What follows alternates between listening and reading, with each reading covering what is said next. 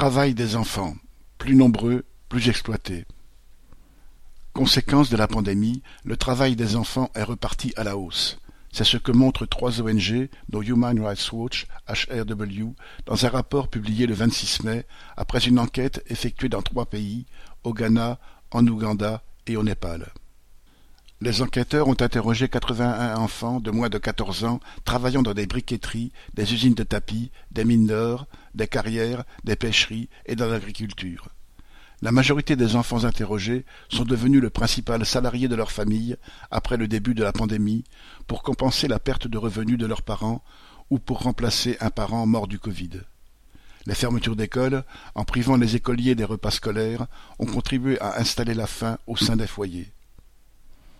Avant la pandémie, on estimait à 150 millions, près d'un enfant sur dix, le nombre d'enfants exploités dans le monde. D'après HRW, des centaines de milliers d'autres ont depuis rejoint leur rang, subissant à leur tour les conditions de travail dangereuses, les violences des chefs, les horaires à rallonge, plus d'un tiers des enfants interrogés travaillent au moins dix heures par jour et sept jours sur sept, et les salaires de misère. Julie Lemay